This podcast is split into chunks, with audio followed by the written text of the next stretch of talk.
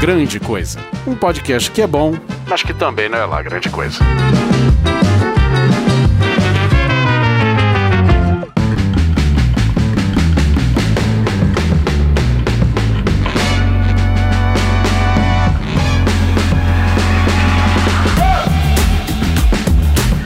Olá, coisas e coisas, puta que pariu, até que enfim, finalmente, que saudade que eu tava de falar isso.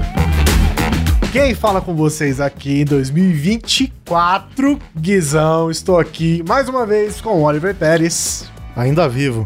José Simão Neto. Eu também abri uma empresa. E Anderson Perotti, que ó, vou falar, não é o nome dele Perotti, hein? Ah, eu já aplico essa informação, não... Né? Como não assim? Se chama Perotti. Não, não. Ainda não mudei no documento essa história aí.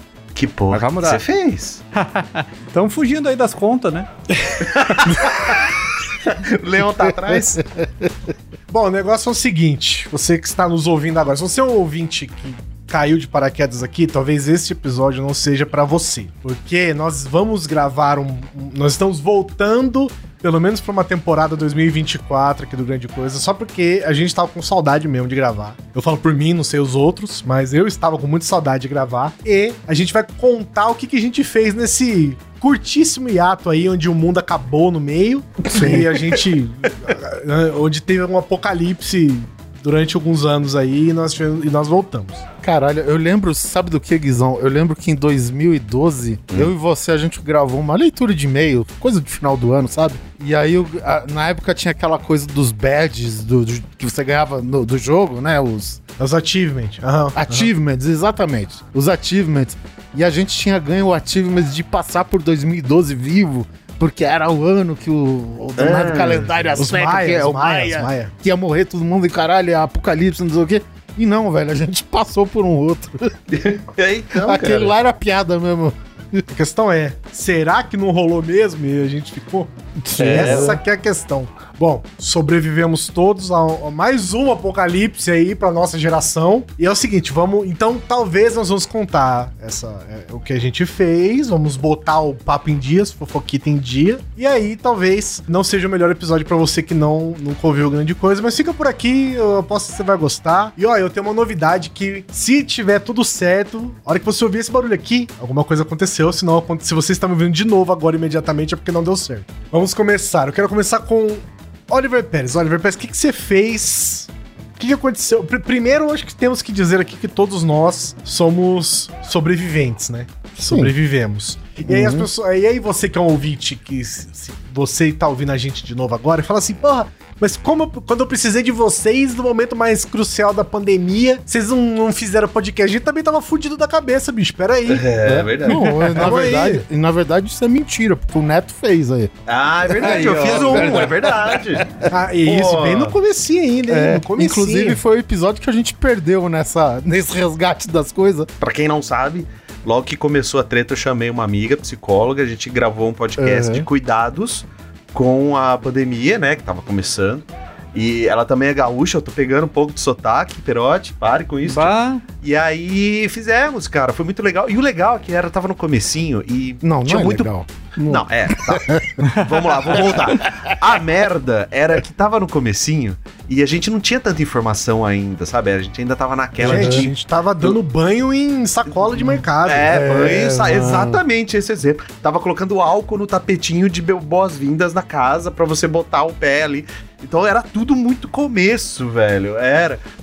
Eu confesso que eu cheguei a chamar ela e um outro amigo meu, biólogo, pra gente gravar tipo, ano passado, alguma coisa assim, pra falar assim, o que a gente errou daquele e atualizar pro certo, saca? Tipo, ó, aqui a gente exagerou, aqui a gente errou, aqui tá certo.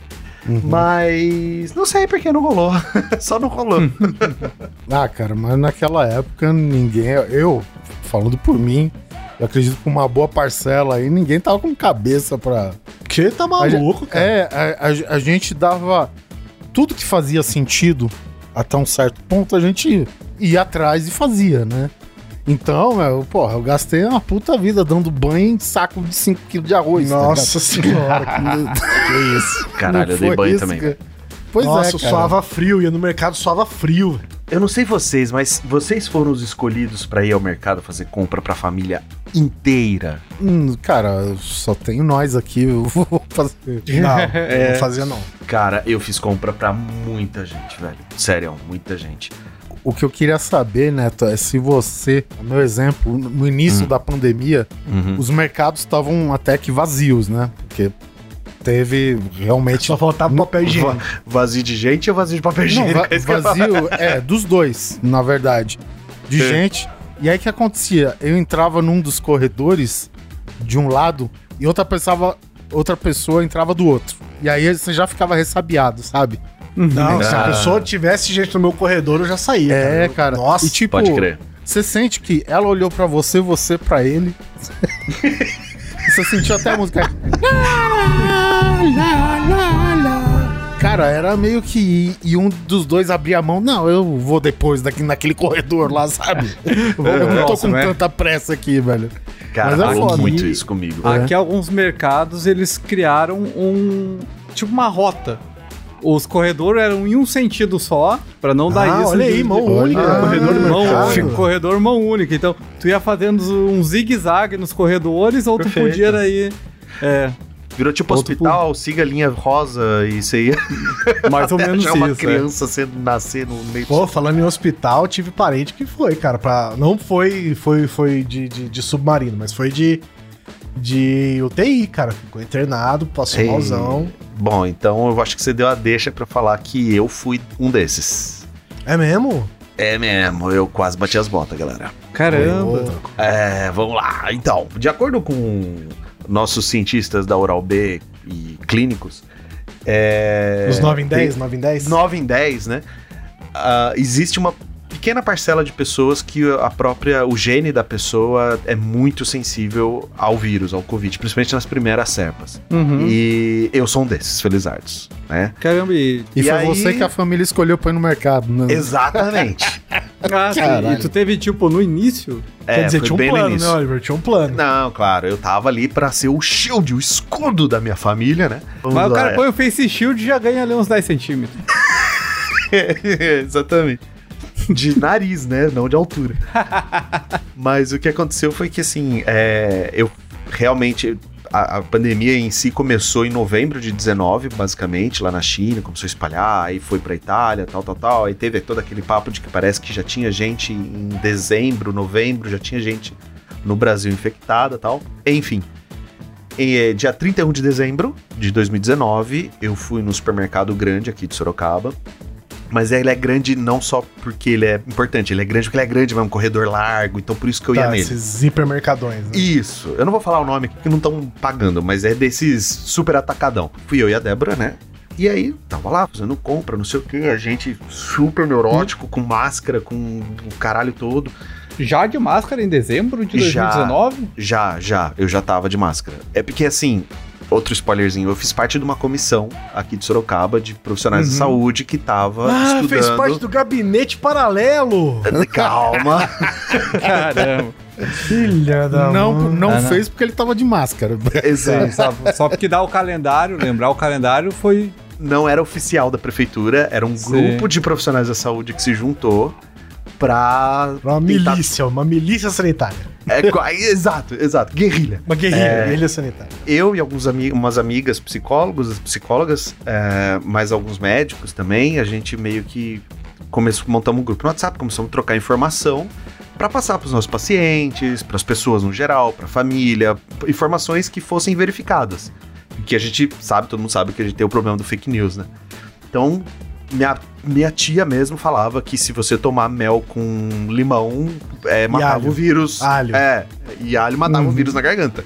E eu cheguei a bater boca com meu tio no grupo da família, porque afinal de contas é pra isso que serve o grupo da família, não é mesmo? Pra dizer pra ele, pelo amor de Deus, não fale esta baboseira. Tem que misturar com leite de cabra.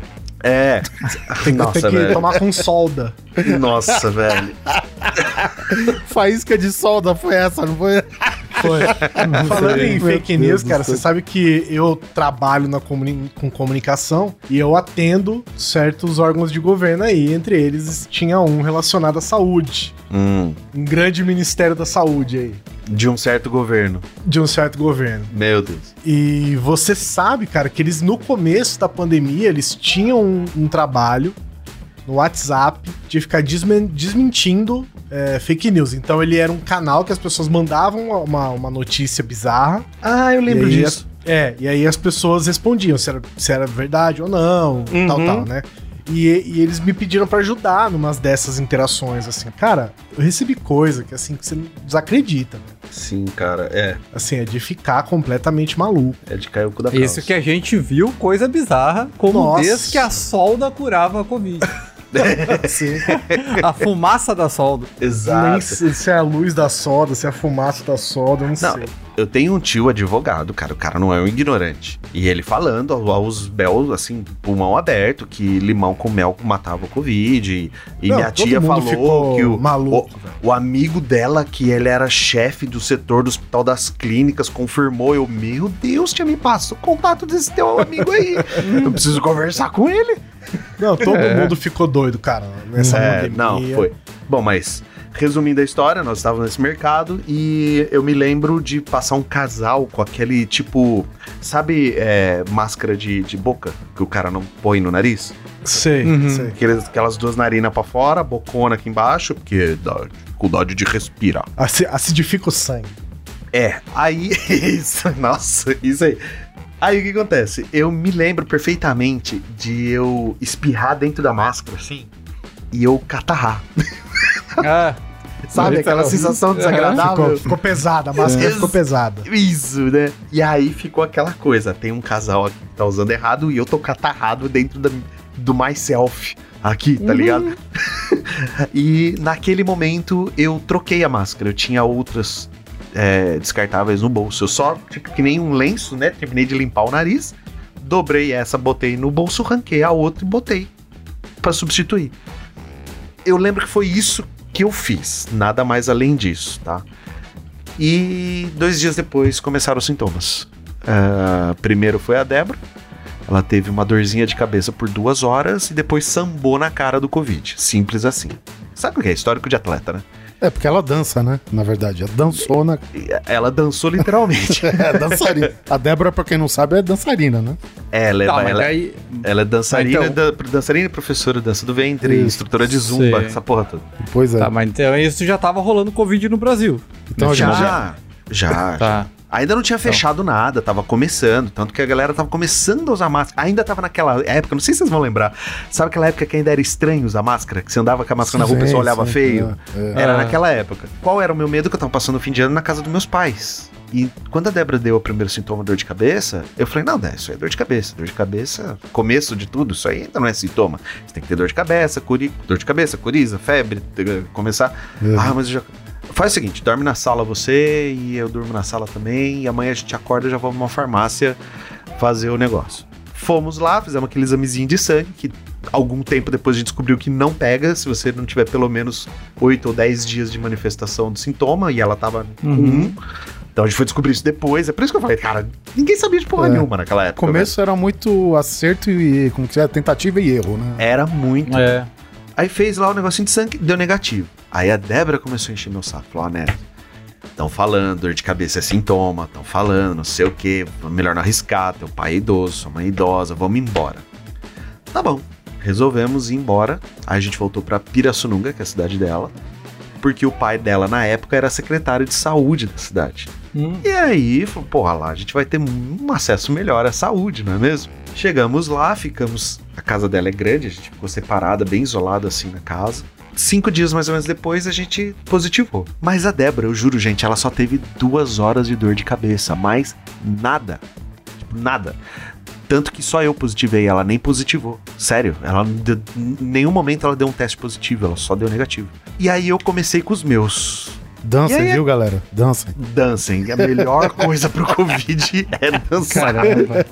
Aí eu comecei com os meus e aí eu percorri todos aqueles sintomas clássicos até a internação. A internação foi um dia onde eu acordei que a minha oxigenação tava em 86. Eu ficava cansado em andar 5 metros pra ir ao banheiro e voltar. E aí meu sogro também é da área de saúde, né? Ele é dentista, ele olhou assim, fez um examezinho rápido e falou, ó, vai pro hospital. Cheguei no hospital, o médico olhou pra minha cara, vai pra aquele quartinho. E aí do quartinho eu fui pra tomografia. 2 horas depois eu descobri que 30% do meu pulmão já tava comprometido. Caramba! Praticamente não funcionava mais. E aí eu tive que ficar no hospital em observação. Se eu acordasse pior, dentre os próximos 2 ou 3 dias eu seria entubado. Eu sei que isso é uma notícia meio triste, né? Que é aquele climão no podcast logo de cara. Já passou, gente. Já passou também. Resumo da ópera. Eu fiquei 28 dias positivando. Pra quem... Acho que hoje todo mundo sabe que o tempo de positivar é 10 a 14 no máximo, né? Sim. Eu fiquei 28 dias positivando, fazendo teste na USP, lá de Pirassununga. Eu ia direto na USP fazer com o pessoal. Eu tive 43% do pulmão comprometido e eu demorei mais ou menos 1 ano pra recuperar das sequelas desta merda. Quando eu negativei, foram praticamente 28 dias depois, eu voltei pra Sorocaba e fui vacinado 5 dias depois. Eu fui da primeira leva de pessoas que foi vacinado logo em janeiro de 2020. 21. Depois disso, eu já tô na 5ª dose, aquela coisa toda. Peguei de novo, mas aí foi tranquilo, porque eu já tava vacinado. Eu me lembro bem certinho que tudo começa no Brasil mesmo, na minha memória, dia 13 de março. Eu me lembro que dia 16 de março é aniversário da minha irmã, e eu ia visitar meus pais, e 13 de março a gente ia gravar um comercial no aeroporto. Tudo programado e tal, e o aeroporto cancelou a gravação. De que ano? Não, em 2020. Ah, tá. Fevereiro de 2020, eu cheguei a trabalhar no Planeta Atlântida, que é um evento grande que tem aqui de rock and roll, tipo um Rock in Rio, assim. Não só Rock in Roll hoje. Só que é em Atlântida, tudo, embaixo d'água. Que a praia de Atlântida é uma praia igual todas as outras praias do Rio Grande do Sul, né? Eu não sei o que significa. Feia e fria. É. Todas as praias do Rio Grande do Sul, cara, tu não vê diferença. Ninguém que vai falar assim, isso indelicado, mas já que o Bizão falou... Mas é uma verdade. Tu tem Torres, que é a última praia do Rio Grande do Sul, que é bonitinha, e depois é tudo igual. É um areião, tu consegue andar de carro na praia tranquilo até quase o Uruguai, sabe? Terra batida o bagulho. É por isso que os argentinos saem, eles sobem até Santa Catarina, eles não passam no Rio Grande do Sul pra ficar na praia. Não passam. Vão direto pra Santa Catarina. Cancelaram a gravação que ia ser no aeroporto e eu já tava acompanhando o Átila, já tava vendo as notícias. E eu fiquei, nossa, que curioso, será que estão cancelando a gravação por causa do Covid, né? Será? Aeroporto e tal, né? Eu até fui visitar meus pais no fim de semana, na época eu tinha acabado de vender o carro, então eu fui de trem. E daí eu já tava meio naquela neura de sentar longe das pessoas e não sei o que. Claro que daí bem nesse dia, tipo, bem todo mundo parece que quer sentar do meu lado, conversar. Bem mendigo, conversar com o cara. É veio um cara que tava com o celular, ele tava indo visitar alguém. E o cara queria, tipo, ir pra Santa Maria, que é uma cidade no meio do estado. E tava no trem, deu, cara, não tem como tu ir de Transurb pra Santa Maria, não faz sentido o que tu quer, eu juro. Tu vai ter que descer em São Leopoldo e pegar um ônibus, né, não, é o único caminho. É que nem pro Japão de carro. É, mas daí eu já tava nessa coisa de ficar meio longe das pessoas, acho que quando eu voltei, daí foi isso. Parou tudo na segunda-feira, assim, e o Brasil começou a parar, né, daí todo o drama, né, de... Começou a fechar tudo que tá acontecendo. Você lembra? Foi 20 ou 21 que começou a fechar tudo? Foi 20, aí, né? Foi 20. O Covid é 19, mas ele chega no Brasil em 20, ali 16 de março. É, eu peguei lá pro final de 2022. Peguei no final de 2022. Eu fiz tudo bonitinho, tudo certinho. Mas aí você já tava vacinado. Já. Ah, tá de boa. Graças a Deus. Aí eu peguei em 2022, onde? Show do Rogério Skylab. Olha aí. Aí sim, caralho. Mas aí valeu a pena, pô. Agora eu diria que valeu a pena. Se tivesse sido pior, eu diria que não. Não, cara, o Rogério Skylab merece, gente. Fui no show do Rogério Skylab, uma semana depois comecei a ficar ruim, mas eu fiquei cansado, podre de cansado, febre, dor de garganta e o cheiro. Eu fiquei tipo uns 6 meses sem sentir gosto e cheiro de nada, cara. 20, acho que 22 já era a cepa que dava infecção, né, de garganta, se eu não me engano. Final de 22. A garganta tá ruim. Tinha mais de uma, né, passeando por aí. Não, várias, né? Elas mudavam a cada 2, 3 meses, elas mudavam já, praticamente. Sim. Quem mais pegou? Você pegou, Oliver? Pegou, né? Eu peguei, cara, mas eu já tava... Eu acredito que eu tinha já a segunda dose de vacina. Eu devo ter pego do meu filho. Porque as crianças foi vacinar só depois, graças a Deus. Criança é maligna, né? Criança é. Com ele não aconteceu nada, velho. Agora... E aí, o propósito da criança é o caos. É. E pra mim, cara, e pra Quinha só deu coriza. Só. Entendeu? Ai, mas é o que eu tô falando. Todo mundo já tava vacinado. Aí a gente... Sim, eu tô... nitidamente com uma coriza que não é normal, é melhor a gente... A Quinha falou, é melhor a gente se testar, né? Sim. E aí, beleza, a gente foi testar lá, velho. Aí entrei num postinho lá, cara, uma fila, cara, gigante de pessoas pra teste, velho. Chegou na minha vez, cara, que eu nunca tinha feito aquela parada do cotonete. Nossa, que isso ela coleta material cerebral, né? Porque... Ele já verifica que você tem Alzheimer junto, né? Aí, tipo, ela enfiou, cara, e de imediato você já começa a lacrimejar, né? Aí até a enfermeira falou, é isso mesmo, eu sou a mulher que faço os caras chorar. Beleza. E aí, velho, eu fiquei um mês em casa, mas passando bem. O que acontece é que, a exemplo do Neto, eu fiquei 3 semanas positivando. A Quinha na primeira semana já deu negativo. E eu fiz 3, quase 4 testes e tudo positivo, entendeu? Eu me lembro no início que a gente parava assim, que de vez em quando acontecia alguém que teve Covid e tal, a gente via, pô, se eu já tivesse tido e já tivesse imunizado, dava essa imunização natural, né? Aí a gente ficava brincando, pô, ia sair lambendo o corrimão, sabe? Que agora eu tô imunizado, posso fazer de tudo. Porque o primeiro ano foi bem complicado, assim, né? Não tem essa noção. Eu nunca pensei que lamber corrimão fosse um desejo um dia, sabia? Não era, né? Mas virou, assim, aquela coisa de extrapolar. Que fosse uma atividade, né? Uma atividade. Coletiva, por favor. E o Perotti pegou essa Covid umas 150 vezes. Aí. Uma atividade coletiva então, você pegou, cara? Essa parada, mais uma semana em São Paulo, alguém já gourmetizava ela. De tanto lamber corrimão, né? Eu fui pegar... Em maio de 22, a primeira vez. Uhum. Então eu já tava bem vacinado e tal. E, no geral, só fiquei uma semana mal. Tipo, um baita do gripão. E depois fiquei com uma dor de garganta que parecia que um gato tinha descido arranhando minha garganta dos dois lados, assim. Bom, a gente tem 5 anos pra tratar ainda. Tá meia hora falando de Covid. Exato. E, enfim. Mas Covid foi 3? Ele tem um ponto aí. Mas nós temos um tempo aqui. Mas só concluindo, eu peguei esse ano de novo Covid, em maio novamente, então eu tô preocupado com chegar maio do ano que vem. Você tem que ver, Perotti, é o seguinte, em 2020 era, puta que pariu, você pegou Covid, hoje em dia, é só Covid. É, só Covid. Não, hoje em dia eu falei pra amiga minha, eu peguei Covid aí, tô mal, não sei o que dela, pô, que falta de moda, né, que fora de moda.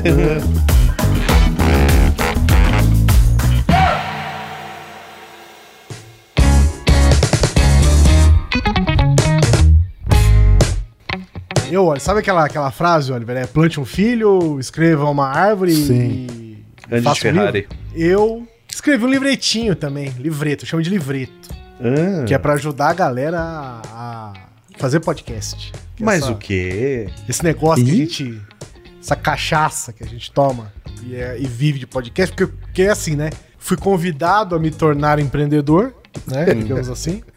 E aí eu abri uma empresinha de edição de podcast, inclusive Áudio Ideia. Se você estiver interessado, eu produzo podcast na sua empresa, fale comigo também. Olha aí. E escrevi um livrinho também pra ajudar as pessoas que querem produzir podcast. Só porque como a gente, ao longo, né, desse tempo todo, a gente sempre ajudou a galera, né? Uhum. As pessoas sempre vieram com dúvidas e tal, a gente sempre ajudou. Eu falei, cara, eu vou escrever um negocinho pra ver se eu ajudo o pessoal aí. Mas... E daí, se você quiser comprar, chama Bora Gravar. A gente... É um EPUB, Guizão? Tá no Google Play? Não, isso tá na Amazon. Na Amazon. Tá no Google Play também. Ah, não sei. Não, eu vou comprar agora, peraí. No Google Play eu posso comprar com os créditos que eu ganho do Google Rewards. Eu não sei como é que faz, gente. Eu só perguntei como é que fazia pra subir.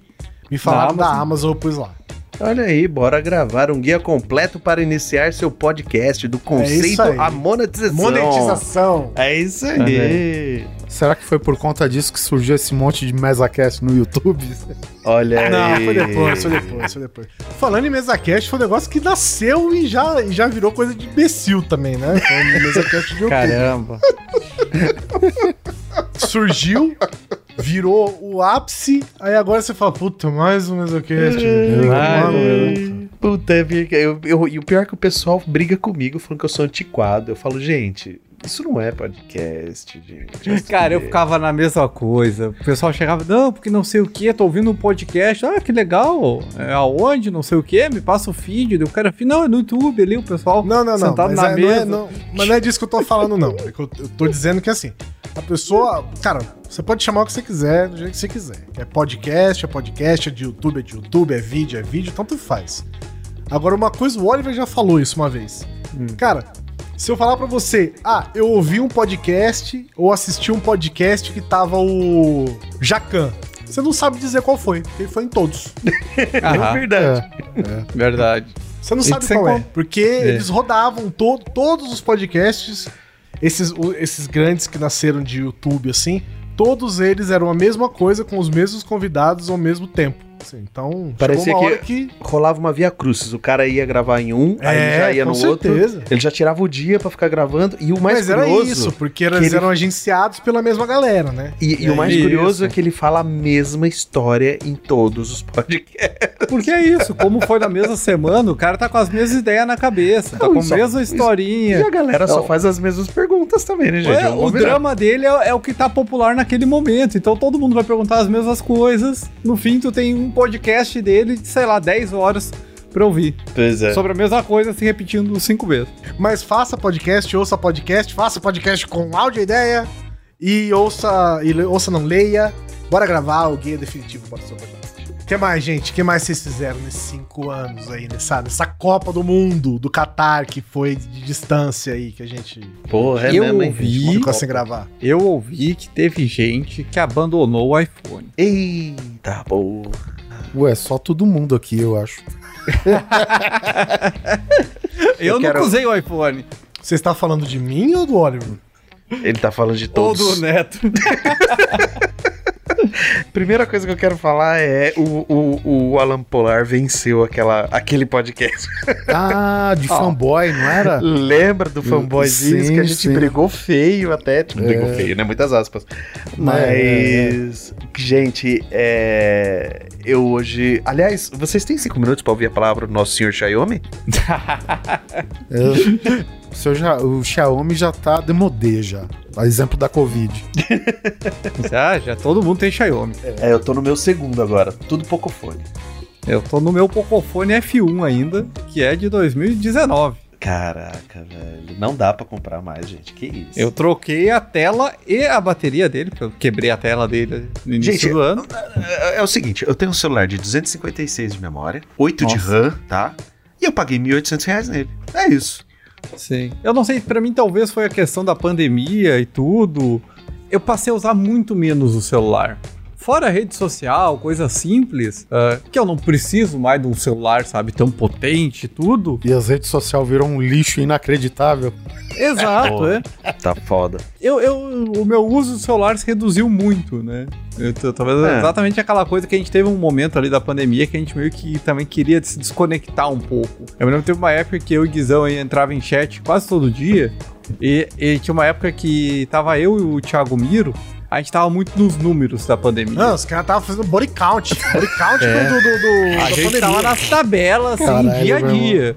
Porque era como a nossa ansiedade lidava com aquilo. A gente precisava da informação pra lidar com aquilo e tentar calcular um futuro. Sei, fale mais sobre isso. Isso na ansiedade do Guizão, batia um nervoso no Guizão. Eu acho que é claro. E como você se sentia com isso? A gente fazia na tentativa de eu acho que de tentar de algum jeito perceber que ainda tava distante da gente, mas impossível, cara. Não tava. Que tem no momento que a gente vai tendo body count no Brasil, por estado. Sim. E a gente entra, cara, cada 3 dias duplica, sabe? Era algo assim. E foi curioso perceber por isso, pelos números, o quanto que... Um exemplo óbvio, né? O quanto a vacina foi positiva, o quanto às vezes o lockdown em alguns lugares foi positivo. Deixa eu ver, acho que foi Araraquara. Araraquara fez um lockdown que quase zerou os casos por quase um mês, sabe? Então, tipo, foi muito legal. É, muito legal, entre aspas, né? Foi, de uma certa forma, interessante e curioso verificar esses números, né? É, aquela questão, né? Tu faz um lockdown realmente eficiente, onde as pessoas só saem pelo necessário, e tu realmente reduz os casos a quase zero. Sabe? Então... Tá vendo? De smartphone a gente foi pra Covid de novo. Ah, vai tomar no cu, né?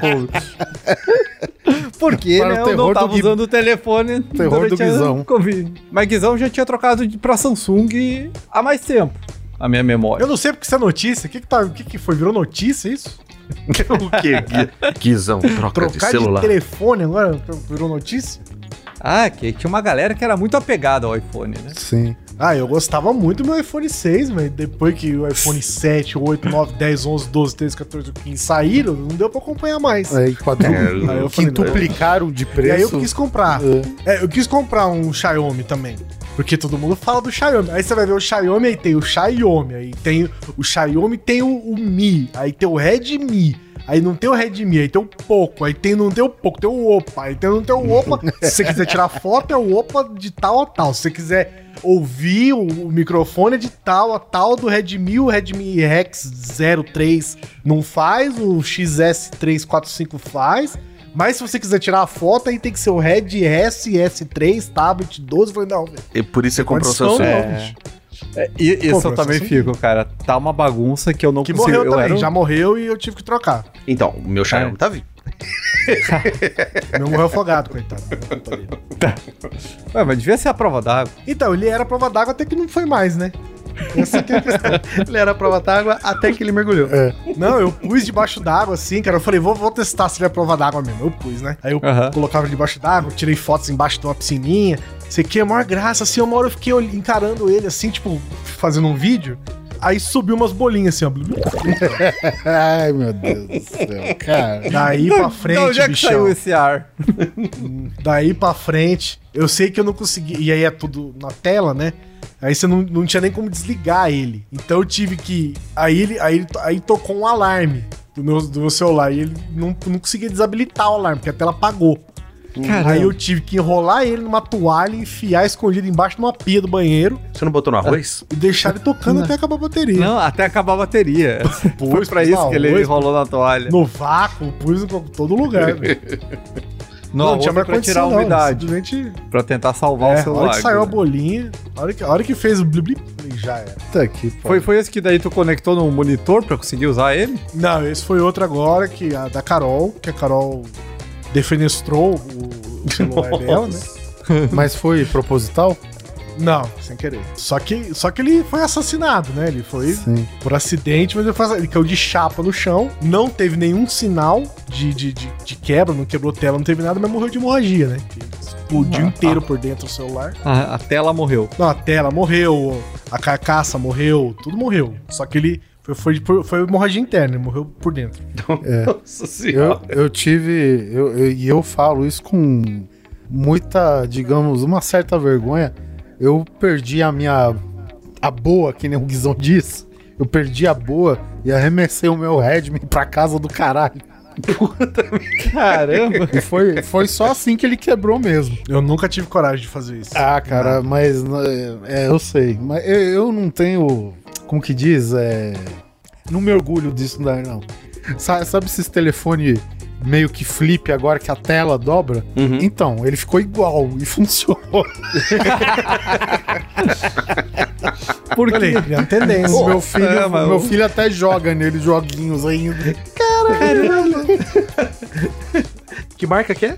É um Redmi Note 8 lá, um antigo. Eu só troquei por conta disso também, porque senão ele tava comigo até hoje.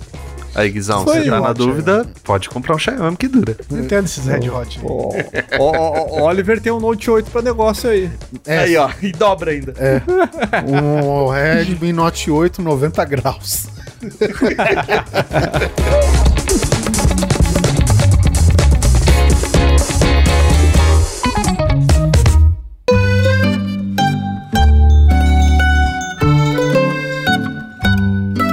Eu fiz um bagulho diferente nesse tempo, que eu lembrei só agora, é tão diferente que eu tinha esquecido.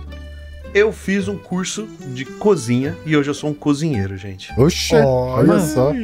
Caralho. É. Chefe Neto. Chefe Neto. Porra, cara, foi um negócio que veio do nada, do Neida, durante a pandemia. Ah, sim, todo mundo se voltou pra alguma coisa, né? Todo mundo tentou se voltar pra alguma coisa. Eu tentei fazer também alguma coisa, mas o estado psicótico do ser humano não me deixou fazer nada. Não, né? Tudo bem. É assim, eu digo, não precisa necessariamente se aprender alguma coisa, mas é tipo, sei lá, você se voltou à leitura mais.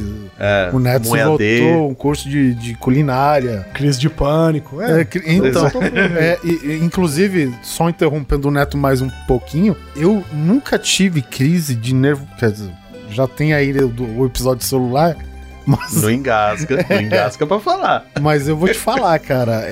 Eu nunca tive crise de ansiedade na vida. Em 2020 foi a primeira vez. Olha aí. E única também. Foi Parabéns, por causa do quê? Por causa do celular? Bem-vindo ao nosso mundo. Cara, eu não queria enfiar... Bem-vindo ao mundo dos normais. Eu não queria enfiar muito esse assunto aqui no meio, mas como que chama quando o presidente... Eleição. Não. Quando ele... ele faz um aviso. Uma proclamação. É proclamação? Não é proclamação. Pronunciamento. Isso foi quando teve o pronunciamento do nosso até então excelentíssimo presidente, falando que pode sair, tá tudo de boa. Nossa, aquilo velho. Me deu um ataque, eu perdi o fôlego assim na hora, me deu falta de ar. Aquilo me intrigou também, cara. Aquilo me intrigou forte. Eu tava... Mas o grupo, lembra do grupo que eu falei pra vocês? Sim. O grupo foi pra casa do demônio, cara. A galera tava... Nessa altura eu já tava anestesiado, já tinha ouvido tanta coisa, né? Nossa, aí eu perdi metade dos meus amigos ali. Altamente medicado. Eu perdi metade dos meus amigos fácil ali. Durante a pandemia, a gente teve... Minha mãe teve um diagnóstico de uma patologia muito séria. E nesse processo ela não podia mais comer coisas normais assim que a gente come no cotidiano, né? Então ela não podia comer tanta proteína, carboidrato, essas coisas todas. E o meu pai, coitado, cozinha o básico, né? E aí a gente tava já chegando num ponto, eles não tinham empregada nem nada. Eu falei, e se eu aprender a fazer umas comidinhas fitness, faço e trago aqui toda semana. Vou trazendo pra vocês, tal. Neto chegou pra família dele, gente, esquece o arroz e feijão, toma aqui esse foie de gras. É isso aí. E aí eu comecei. Cara, gente, é sério, não riem tanto de mim agora, mas foi no Masterchef que eu comecei a estudar culinária. Olha aí. Eu comecei a assistir todos os episódios e anotar receita. Finalmente o Masterchef ensinou alguém alguma coisa. E aí eu comecei e tal, aí eu falei, caralho, velho, acho que eu tô pegando o jeito das coisas. E eu comecei realmente a fazer uns pratos foda em casa, assim, tipo, daqueles do Masterchef. Não ficou igual, mas eu consegui fazer o prato, não tava ruim. Aí eu... Aqueles pratos com redução. Pô, redução. Aceto balsâmico. Confitar, molho... molho bearnaise, molho... Foi mandando ver o bagulho. Aí, um belo dia, a gente teve o diagnóstico da minha mãe e tal, não sei o que. Eu falei assim, eu vou fazer o seguinte, eu vou estudar. Porque tem, no curso de culinária, você tem um módulo de comida fitness. E era basicamente isso que minha mãe precisava comer. Eu falei, eu vou me inscrever num curso pra chegar nesse módulo fitness, que se eu não me engano, acho que era no terceiro ou quarto mês. Então, tipo, eu queria fazer um mês de aula. Pra isso eu paguei um curso de 7 meses. Faz parte. E aí, lá pelo terceiro ou quarto mês, teve as comidinhas fitness. E essa frase solta dá tantas más interpretações. E como é que você fazia a prova? Online isso, né? Não. Assim, apesar de ainda estar na pandemia, a gente ainda tinha todos os protocolos de segurança, mas era presencial, né? Tá. Então era turma reduzida, aquela coisa toda. A turma normalmente era pra ser até 15 pessoas, era no máximo 7, tudo pela metade. Os caras pediram turma reduzida, veio o Neto. Coitado, pra que isso? Que gratuito, né? Pô, que graça. A gente tem que lembrar, faz 6 anos que eu tô sem fazer bullying com vocês, velho. Eu aceito. Vamos nessa. Comecei a gostar muito, cara. Sério, comecei a gostar de verdade. E aí eu tinha um amigo na época que... Na época não, ele tava pra fechar a hamburgueria dele. No caso, na pandemia, ele fechou a hamburgueria. mas a gente já estava começando a fazer, criar receitas, criar lanche, tanto que na hamburgueria dele tinha 2 lanches que eram receitas minhas, que eu fiz pra ele, ele gostou e botou no cardápio, aquela coisa toda, né? E aí eu levei a sério o bagulho e terminei o curso, cara. Então, tipo, hoje, se eu quiser trabalhar no restaurante, não como chefe, assim, óbvio, porque eu não tenho experiência, mas se eu quiser trabalhar, eu posso pôr no meu currículo que eu tenho um curso de gastronomia, não é curso superior nem nada, foi um curso iniciante, um curso básico, mas eu sei fazer um foie gras, eu sei fazer o molho mornê, eu sei fazer um bechamel, eu sei fazer uma lasanha. Eu sei, aliás, eu faço uma lasanha de receita original italiana com massa própria, tudo que fica, ó.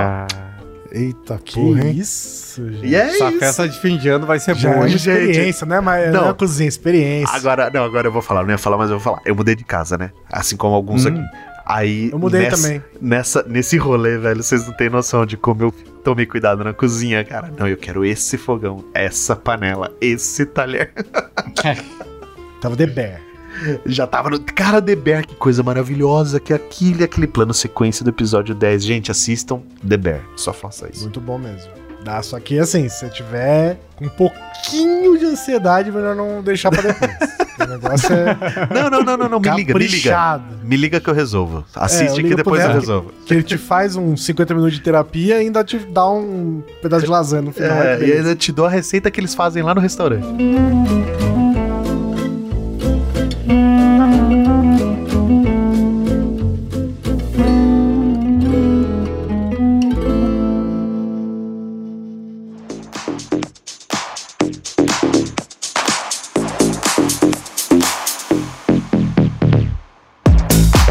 Esse negócio de tentar aprender coisa, eu entrei na academia. Ah, eu lembro. Fui, consultei médicos, consultei nutricionistas, entrei na academia, fui. Olha com afinco, viu, gente? Foi afinco. Emagreci 15 quilos apenas de gordura, olha só. De guizão você foi pra Gui. Ganhei massa... Não, ainda faltava muito ainda pra chegar. Ainda é guizão. Ainda tava guizão. Fui só de massa magra, aumentei um monte, perdi 15 quilos, tipo... 1 ano, 2 anos seguida, e no fim desse ano aqui eu achei os 15 quilos tudo de volta. É. E ainda mais foi um camarada escondido de São Paulo. Tava escondido na geladeira. Foi um camarada de São Paulo pra casa dele fazer churrasco ainda. Eita. Não, mas é a dica, né?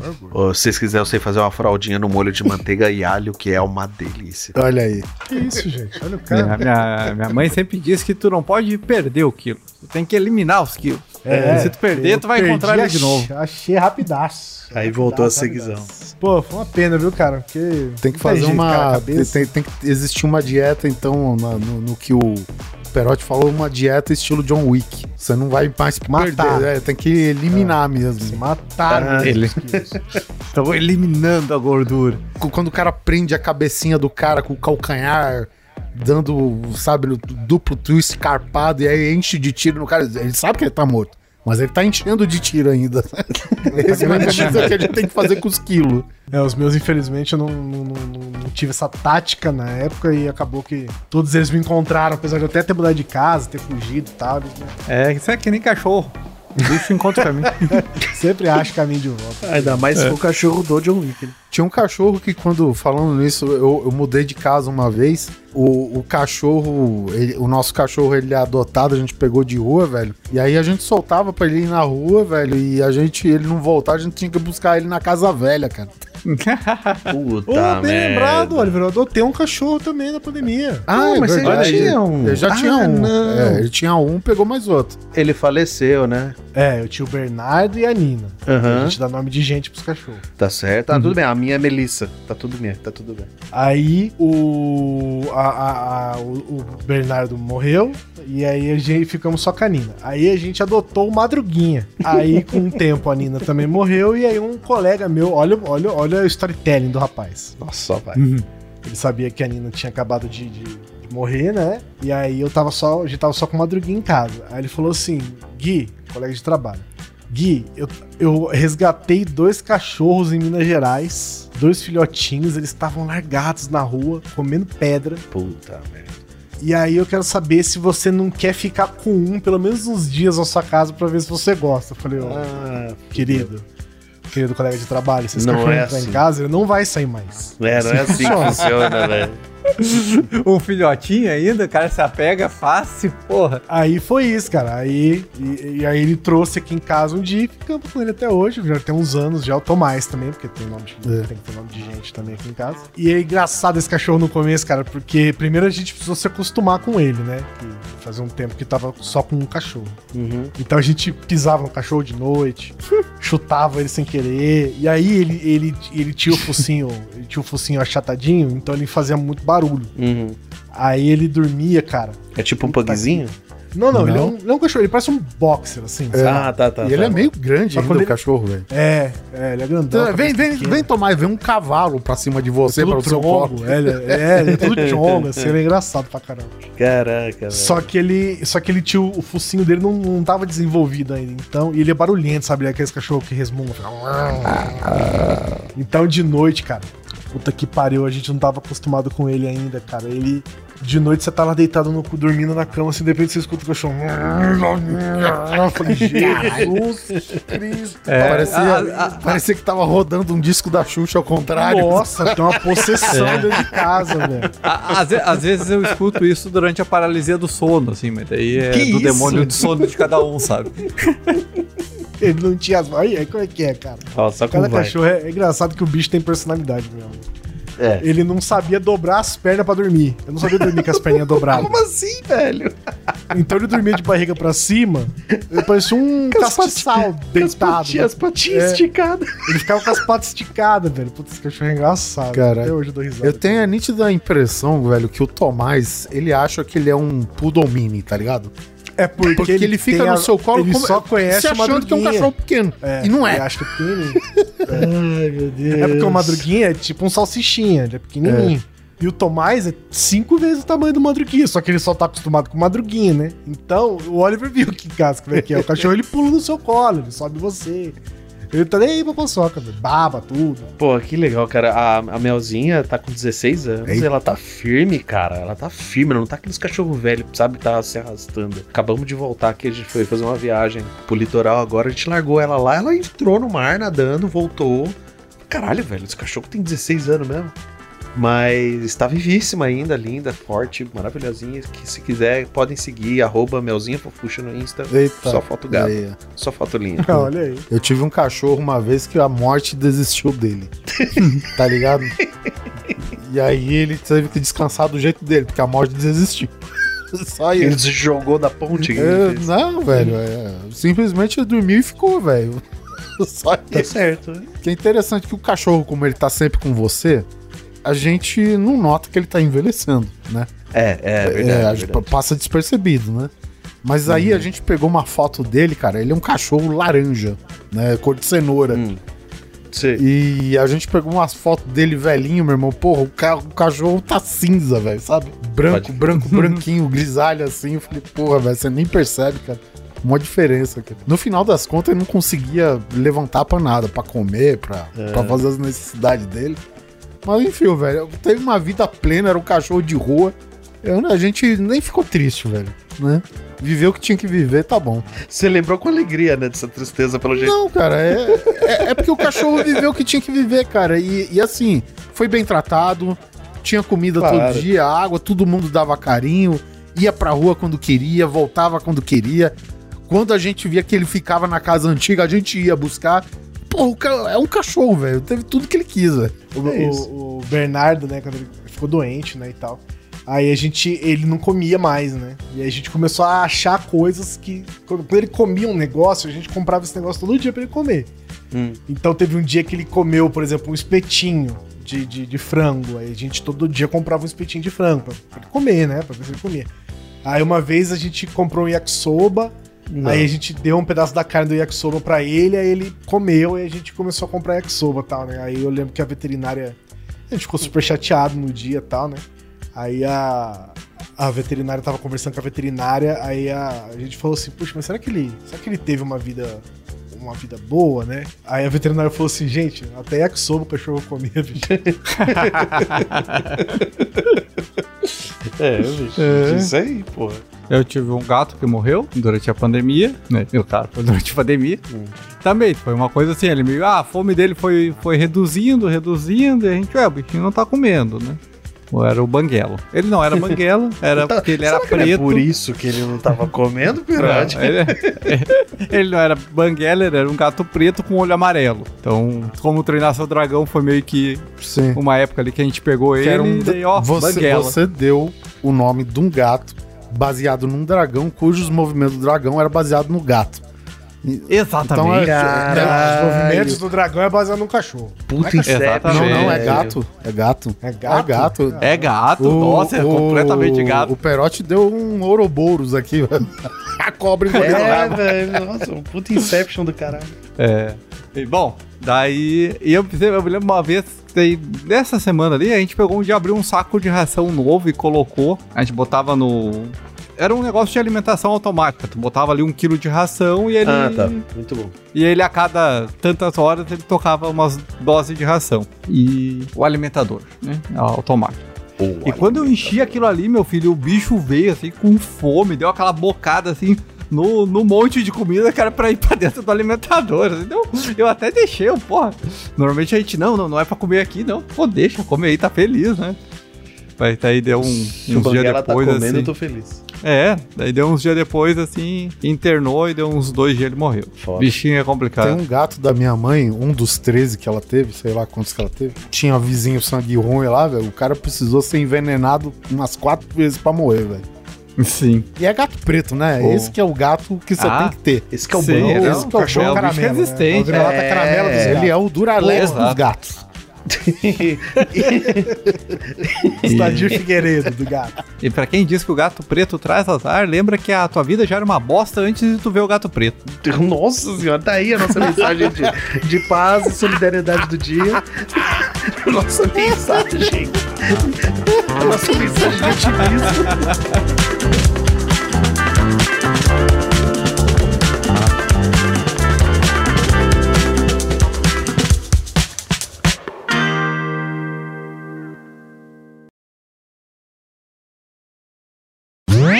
Seguinte, gente, eu criei um grupo no Telegram. Se você quiser, é o seguinte, o episódio que entrar no ar agora, se você tiver alguma coisa a comentar, eu quero saber de você também. Você que é ouvinte nosso, você que sobreviveu também como nós, viveu a vida aí nos últimos 5 anos tentando o melhor de si. Se você tiver uma mensagem também, manda uma mensagem de áudio no grupo do Telegram. Ou no grupo do WhatsApp, que ainda existe. Existe. Vai ser um grupo só de áudio? Não. Mas a gente vai selecionar os áudios, alguns áudios, e a gente vai pôr no programa que vem. Ótimo. Isso. Mande sua mensagem de carinho, de prosperidade, ou um xingamento, o que você quiser. E a gente, se gostar, põe no cast, ó. Achei boa ideia. Pode mandar um xingamento, pode ofender quem você quiser. A gente que decide quem vai entrar mesmo, então... Tanto faz. Que eu gosto do Telegram, que ele tem tanta função, que primeiro ele montou a opção de tu ter um grupo sem áudio. Que era isso, ninguém pode mandar áudio no Telegram. E depois apareceu os grupos só de áudio. Tu não pode mandar texto. Não ser só de áudio? É? Ah, então pronto. Tudo a ver com podcast. Muito bom, gostei. Uhum. Enfim, se tiver aderência, a gente usa também. Se ninguém mandar nada também, paciência, o episódio só fica mais curto.